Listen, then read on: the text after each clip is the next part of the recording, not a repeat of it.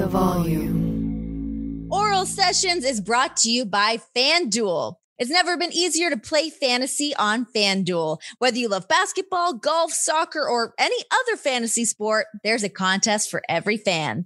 FanDuel, more ways to win. Hey guys, welcome to Oral Sessions with Renee Paquette. This is where we mash up the best of the week. We take our interviews from Tuesday and Thursday, what those episodes were. We take those highlights, we put them together all here in one convenient place for your listening pleasure. Uh, hopefully, you guys enjoy what we've put together here for you guys. And if you want to go back and listen to these interviews in their entirety, you can do that right here where you're listening as it is. Um, so anywhere you guys are listening to podcasts, you can go back and find those full length interviews.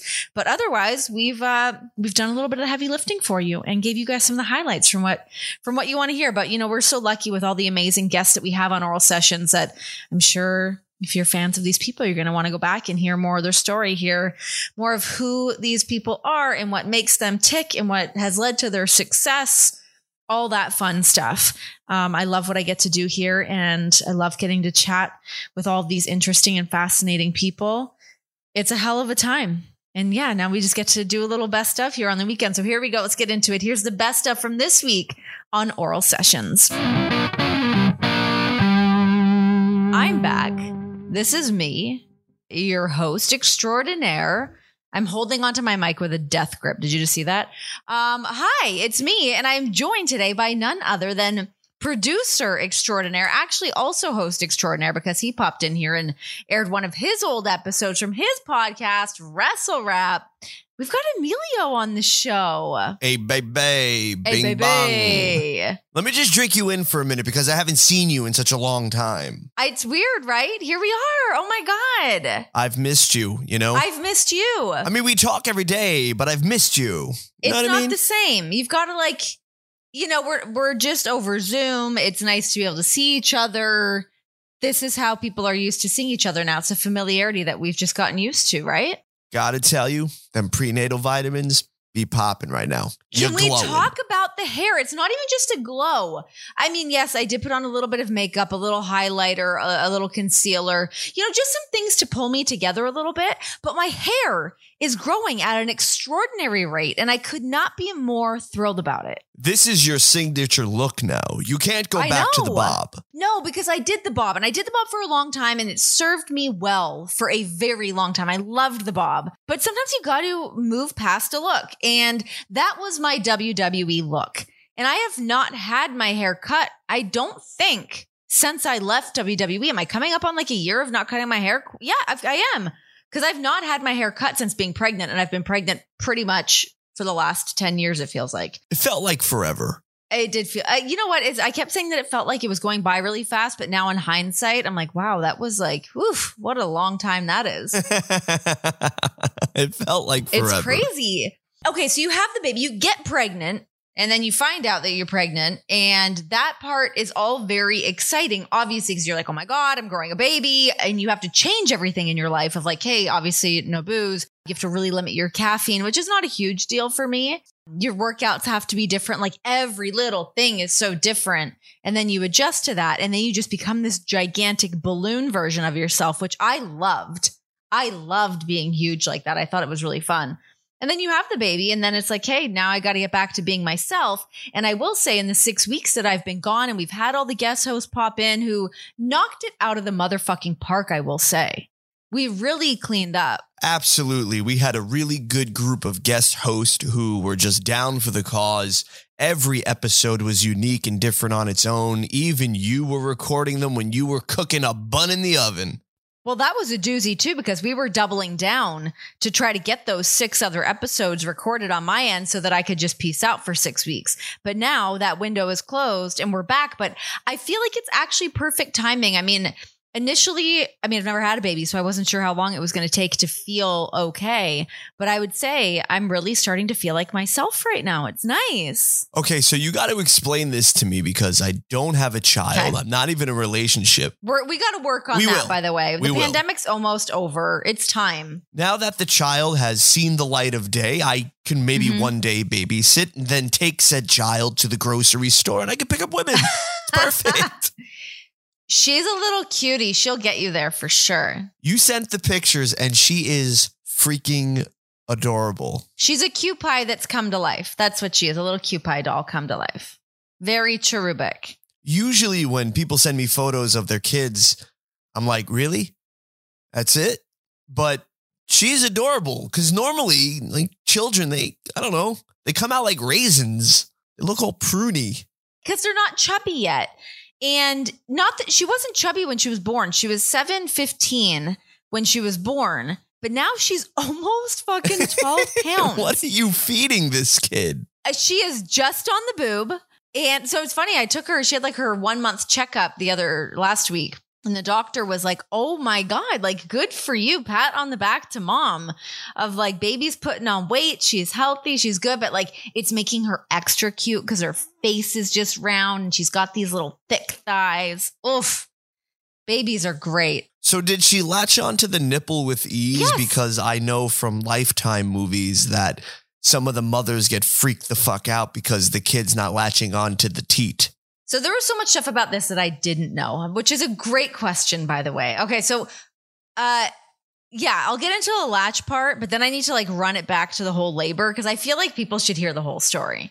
So she latched right away. And I obviously I didn't know what I was doing. I've never breastfed before, but literally she came out of the womb and was trying to latch onto John because he was holding her first because I had a C-section. So they had to like sew me back up. So she was passed off to John. But she, yeah, she was trying to breastfeed right away. She got a great latch. But that doesn't mean that breastfeeding is not a fucking bitch.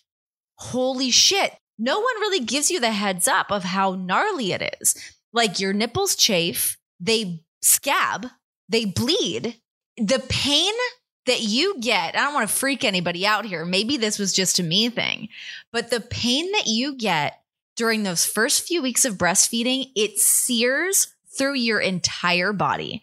When the baby latches on, I literally like if John was around me and my mom's been in town helping out too, like thank God for Carol. If they were around me as I was about to feed the baby, I'm like, everyone shut the fuck up. Nobody say anything. Nobody look at me. Nobody touch the baby because it is like this pain. It goes away quickly. But that pain, it's like you feel like your ears are going deaf and you feel pain and like all the way down to your elbows. Is it because they're clamping on the nipple? I guess. I don't know if it's just like I, it's like the milk doing its thing or if it's like I don't know what it is that makes it so gnarly, but it's horrifying. So like I understand why so many women are like, "No, my kid's on formula." Like I get it. But I wrote it out and now it is a breeze. Now she latches on like we're good. It's a breeze. Everything's great. So in like us recording this, we are I'm she's 6 weeks tomorrow. And yeah, I would say the last 2 weeks. So like just ride out that month of hellacious pain. and then you're good, hopefully. I mean, that's how it was for me anyways. That's that's my side of the story. Well, that was going to be my next question. Is she still on the nip or are you pumping and she's taking it from the bottle? So I'm doing a little bit of both. I generally she's just on the boob, but I have been pumping because I mean, like right now I'm recording, and if she needs any food, I've pumped some milk earlier. So John's got a bottle down there with her right now. So it's a little bit of both, and she's good with taking the bottle too. Thank God. I was worried about that. Like, there's so many things you have to think about. Of like, oh, okay, because like you live in this little like mom baby bubble where like we just sit on the couch. I'm watching shows. She's napping. We're trying to like figure out our rhythm and like get our shit together. That as you're like, okay, I've got to like start getting back to work, or like, can I leave the house for a second to go do anything? How do you do that? That you figure out like the pumping situation, you figure out how to give her a bottle. Again, luckily my mom's here, John's here. So it's nice to be able to just have another set of hands to be like, hey, watch her for a second while I pop up here to record the show for an hour. I'm to pop off to the gym for an hour, whatever. Um, so it's yeah, it's it's good. We're we're figuring it all out. It's fun. You know what it is? It's because you hear about all the postpartum stuff. So I'm I'm sitting back. I'm a clueless dude, and I'm texting you like I'm all concerned, and you're like, dude, nah, motherhood's been a blast. I'm, I'm having a good time. But I'm clueless too, except for like my own experience. I can tell you about my experience through and through, but I mean, I know so many women that have had really hard times, that have really struggled, or like breastfeeding. Like, as much as breastfeeding hurt me, I was at least like producing milk for the baby. So, like, she was good. So, I knew no matter what, I can go through this brutal pain, but at least she's eating. So that alone is good. But if you're like your baby's not putting on weight or your milk dries up or like all these things that like when you're pregnant, at least for me, all I was looking into is like, how big's the baby today? How am I going to feel? I didn't look really much beyond that into how all these other things work. So, yeah, I, I, was lucky. The postpartum depression is super scary. I'm really glad, you know, that I dodged a bullet on that because I think that's the thing that, like, I think can freak anybody out because everyone kind of checks in to see how you're doing or they give you tell you stories about like what they went through or what their friend went through or their mom sister whatever that you're like holy shit like i really hope that i don't go through that because i feel for any woman that goes through that it's a lot it is such a big change it like your your body's changing your hormones are off the fucking charts and then you have this brand new baby plop down in front of you and you're just trying to figure it all out so i mean i understand how you can it's like I feel like it's just a hair separation of teetering into what postpartum depression could be like. I don't know. I've, I, I didn't go through it, so I can't speak to that. But I, I understand just how nuts your emotions are. It's crazy, right? And you know, you got a great support system with your husband and your mom, and you have other friends as well. But you read these things and you understand that like the depression is real. The hormone dump is so real. And I was reading things like there are some mothers that don't even want to hold their child yeah. after the baby's born, or they feel like they can't do anything right. It was really jarring to read. It opened my eyes completely. I just went to my doctor for my six week postpartum checkup so I can be like medically cleared to work out, go in the pool, all these things that you can't do. Get it on. Bow, bow. Medically cleared for all of these things. But as you're there at the six weeks, they check in that you have to do like a survey of postpartum depression check in so that they can kind of gauge where you're at. So, I mean, it, it, it obviously is very much a real thing. And I feel very much so for any woman that goes through that. That has got to be awful um, but yeah, I mean, l- luckily I didn't go through that and everything was great and fun for me. And, but okay, so just to, to bring it back to the actual labor. So I was, I had to be induced because I hit 40 weeks. I'm 35. So they don't really, and that's like considered high risk. They actually call it a geriatric pregnancy, which is a term that can for sure go fuck itself. Um, it, but anyways, so uh, I went in, had to be induced. The being induced blows chunks. It sucks. Um, but I was in labor for 24 hours. My water broke. I just I could I wasn't dilating, so it just wasn't happening, which is fine.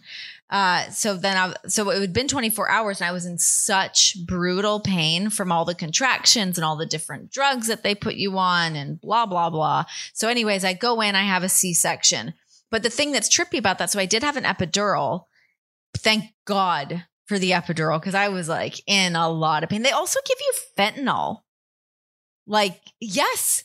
Yeah, so I was in so much pain during it that because they give you um, you know, whatever other painkiller and then when you're like, "No, nah, I need like the good stuff." Then they gave me fentanyl, but it only lasts for 2 hours. So I had it twice and they obviously they can only give it to you so much and it's like the medical grade and it's all monitored and all that then they give you the epidural. Then I go in, they give you the C section, blah, blah, blah. It's all very quick. From the time that I was like, hey, should we just like get the baby out? And they're like, great, let's do it. I swear I was in the operating room like 10 minutes later and the baby was out. And you hear the big scream and you're like, oh my God, the baby's crying. Great. It's like the best sound in the whole world. But when they give you all these medications, you shake like crazy. I was shaking like crazy. I was shaking like a leaf. So I tripped out because I was on fentanyl. Then you have the C section and all this stuff is happening. Baby comes out and they hand you the baby, and my hands are shaking. Like I couldn't even like hold the baby down. And you're freaking out because like I didn't feel right. I felt so out of it. I had been in labor for so long. They hand me the baby and I'm like, uh, I don't know. Like you feel out of your mind. And that's a scary thing. They hand you your baby and you don't get, for me, it wasn't that like, I mean, yes, hearing my baby cry and all that was a great sound, but they hand you the baby and I was so freaked out because I didn't feel like myself. I like my brain was just somewhere else because I was on all these drugs and had just been cut open and blah blah blah. That they hand you the baby and you're like, you feel inept to take care of this baby that they just place on your chest because of all the things that you just went through. So that part was a little bit scary. And then having the C section, I had to stay in the hospital for two days after but I didn't take any of the pain medication for the C section because I, I was like, I don't want to feel like that taking care of my baby anymore. It tripped me out to feel like that. It was like not fun. Um, but yeah, I didn't take any of the pain medication, just like soldiered through it. They're like, don't be a hero, just take it. I'm like, no, I'm not being a hero. I just don't want to feel out of my mind while I'm looking after this brand new baby. Right. It's not about being a hero. I think it's more about how trippy the whole experience is when you're when you have that type of medication in Mhm. your system. You know, you just said that your hands were shaking and it felt like an outer body experience. I'd be like, be gone with that. I'm good. I'll take my chances with the pain and maybe an Advil. Honestly, I felt okay. Like I never really felt like I needed the pain medication. I was fine. But anyways, yeah, then we we got the baby and brought her home. So that was like, you know, sort of the Cole's Notes version of uh, of what my labor was like. Did you use that bitchin' playlist that you created? No. No. Oh, So so didn't good. listen to it at all because I never pushed. I never got to the point of even pushing. But it was funny because it was the night of uh, the Diaz fight.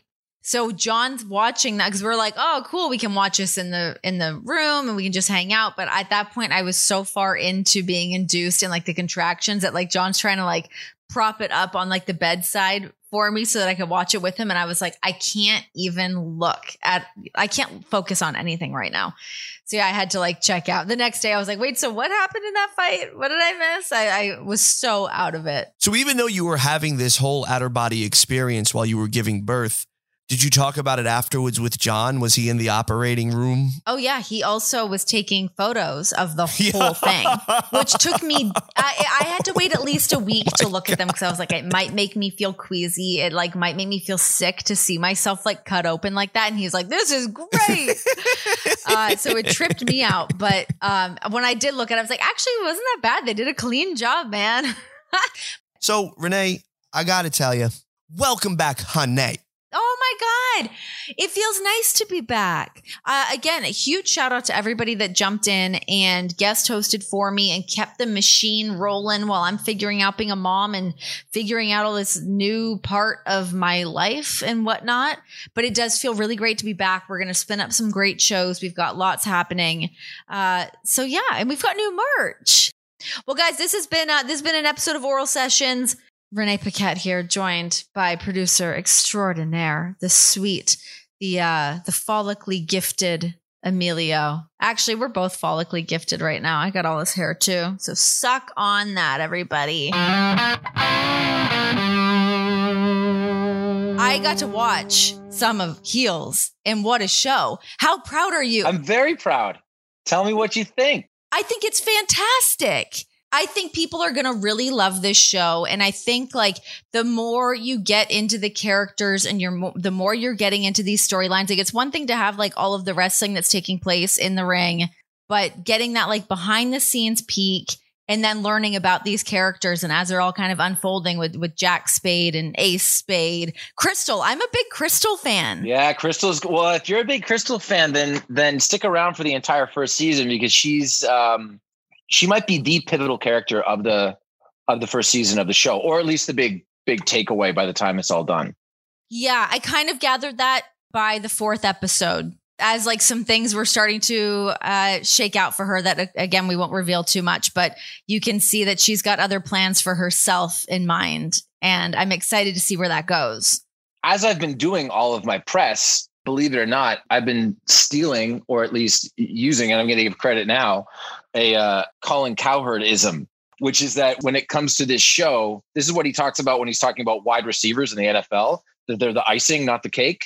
When it comes to heels, uh, if you're a wrestling fan, by all means, jump in. But if you're not, the wrestling of this show, it's the icing, it's not the cake. The cake is the the relationship with Ace and Jack and Ace and Crystal and Jack and Stacy and Jack and Willie and Willie and Bill and you know all that stuff. There's definitely like a lot of like meat and potatoes here with the show as it's all kind of coming together. But yeah i mean it's something to definitely be proud of. How did the idea all come together? I mean i obviously know that you're a huge wrestling fan. We've seen you in summer slams we've seen you in aew uh, and we'll get into all of that stuff. But how did this show concept kind of come together as you were unwinding with arrow? It came together because I was unwinding with Arrow. Actually, uh, they tried to put this show together. Michael Waldron, uh, who is writing the new Doctor Strange movie, is involved in Star Wars, and just just finished up Loki. ooh hell of a show Yeah, really, really cool. Uh, super talented guy. He grew up a big wrestling fan and he wrote all eight episodes of the first season. And then they tried to put it together and they were having casting issues with finding Jack and finding Ace. And um, Alexander Ludwig, who plays Ace, was shooting Vikings at the time. I was shooting Arrow. And then we announced Arrow's ending, and my manager got in touch with me. We, we were on the last season, two episodes, maybe three episodes into our 10 episode final season. And he just called me up and he's like, You got to read this script. And I said, What, like a movie? And he goes, No, a TV series. And I go, No, uh, no, I'm just about to finish a TV series. And I hadn't discussed or thought about or really given consideration to what I was going to do next at all because I, I didn't want to take my attention away from finishing out Arrow. I wanted to finish strong. He goes, no, no, no. He goes, you're going to get an offer on this. You need to read these scripts, at least the first two. It's a show about professional wrestling set in a fictional town in small town Georgia. I said, really? It's about professional wrestling? He's like, yeah. And he goes, he's the lead or one of the co-leads. And I said, mm-hmm. And he's a, and he goes, yeah, he's a professional wrestler. And I'm like, oh, fuck. oh shit. And send it and along. I got, I said, yeah, send it along. And I was doing that whole thing, reading the first script the whole time. I'm reading the first script. I'm, I'm like 15 pages in. Oh shit oh man. I have to do this. And, and then i got i didn't even i mean i read the second script. By the end of the first script i just called him up and i said okay next steps. He goes next steps is uh get your gear made babe. Yeah next steps are we start negotiating but i want you to hop on the phone with the showrunner Mike O'Malley. And i had a great chat with him and I had a really good chat with greg berlanti who was trepidatious at first. Greg is the guy that created arrow and all the shows that sort of evolved out of that show he said to me, he goes, Stephen, because you're just about to be done this. You've been on the treadmill for eight years. He goes, don't go home with the first girl who winks at you at the bar. I said, well, Greg, I agree, but this girl's beautiful. And I really, I really like her. she could be the one. she might be the one. And he said, we said, well, what's it about? And I told him, and he goes, oh, well, you should have led with that. You should definitely do that. So I loved working for the CW and Warner Brothers Television but you know 22 23 episodes a year with commercial breaks and act ins and act outs uh, shooting eight episodes for a premium cable network it's not better but it's decidedly different it's it's a lot closer to making a feature film than it is to what I was used to in television. There's a lot more boobs too, so there's that. I tried to get my butt on the show, but they're like, "No, by the way, that was the beginning of episode five. You missed you missed that part. That was the part that you missed. You're no stranger to that. You were in Hung. You know how it all goes. Get it out there. That's that's true. That's true. Anyway, no, they they they kiboshed it. Season one is season one is purely about Alexander's ass and not mine. Do you take a little like offense to that? Because I think that's a little rude, honestly. No, have you seen well, him? He's a very handsome man. Yeah. I thought that on Arrow we had found all of the actors in Hollywood that are taller than I am, but apparently not. Meeting Alexander for the first time, he's like ten Another years younger Canadian than I am. too. What the hell's Another up with Canadian that? guy.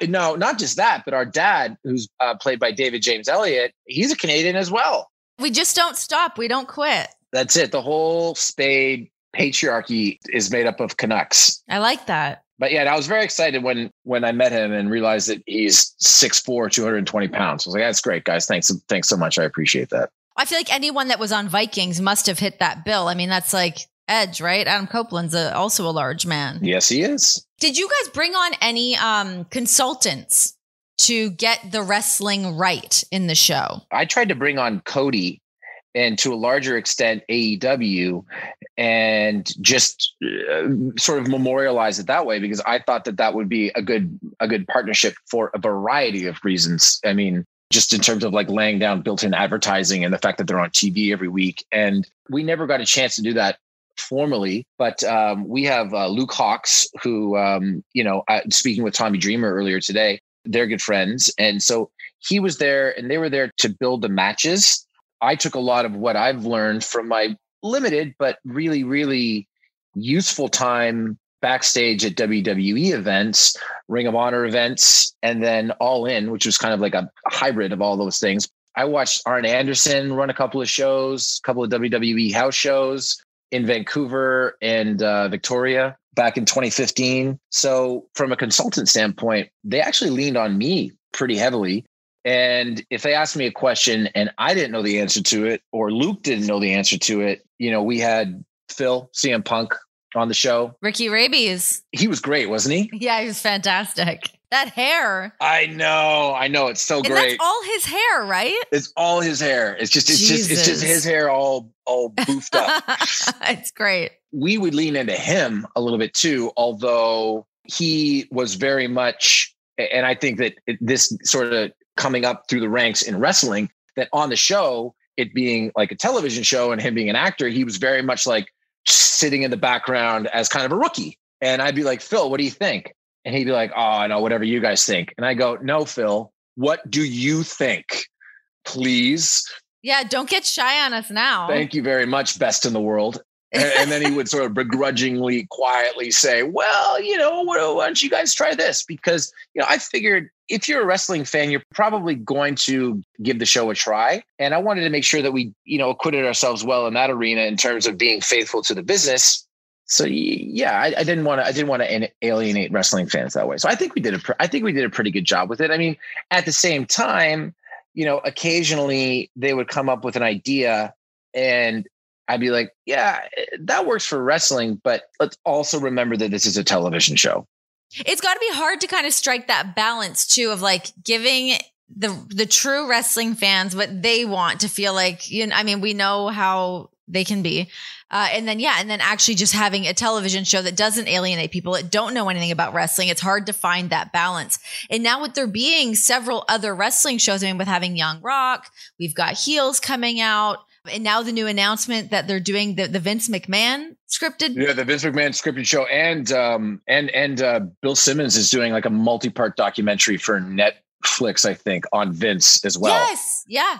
That will be good. I'm excited for that. The Vince McMahon show is sort of set in like the '90s, right? I think it's supposed to be covering the steroid trial. Can't we wait for Heels to be over so that I can play Vince McMahon in like the late '70s or something like you that? can't be Vince. I mean, listen, I Vince is be Vince, but like, I don't know. I mean, not to butter you up, but I feel like you're a little too handsome to play Vince. No offense to Vince. I, I mean, That's it's good. That's fine. I'll take it. no offense, Vince, who's maybe listening to this. not to burn you. Um, okay, so you know about wrestling, the cast coming in. How did they prep to get into these roles to to learn about wrestling and to appease the the crazy wrestling fan base? I can't speak for everyone. I know that Alexander leaned on Adam quite a bit, Adam Copeland Edge. I wouldn't go so far as to say based his character off of him, but um, you know, really like sought his advice as best he could. They built us a ring on the soundstage, so a ring on one side, gym on the other side. You filmed it in Atlanta, right? We filmed it in Atlanta, but they built us a full facility on the stages because of well, I mean, I think that they probably would have done it anyway, but because of COVID, so that we could all have a gym. So Was that a little bit? I want to use the word sad for you that you went from Arrow into doing heels and another character that you had to be in impeccable shape for. You just can't get a break. Like what the fuck? I thought about that too, uh, because I was remember being like on Arrow. All the training that I was doing was pretty much for like workout scenes and or the poster. Whereas on heels, it was like I, I worried that first of all, I had to eat like a crazy person to How many keep calories a day you think you're eating? Like what I was the meal no- plan? I have no idea other than I would just eat and eat and eat and eat because my natural weight is probably about 190 to 195 pounds.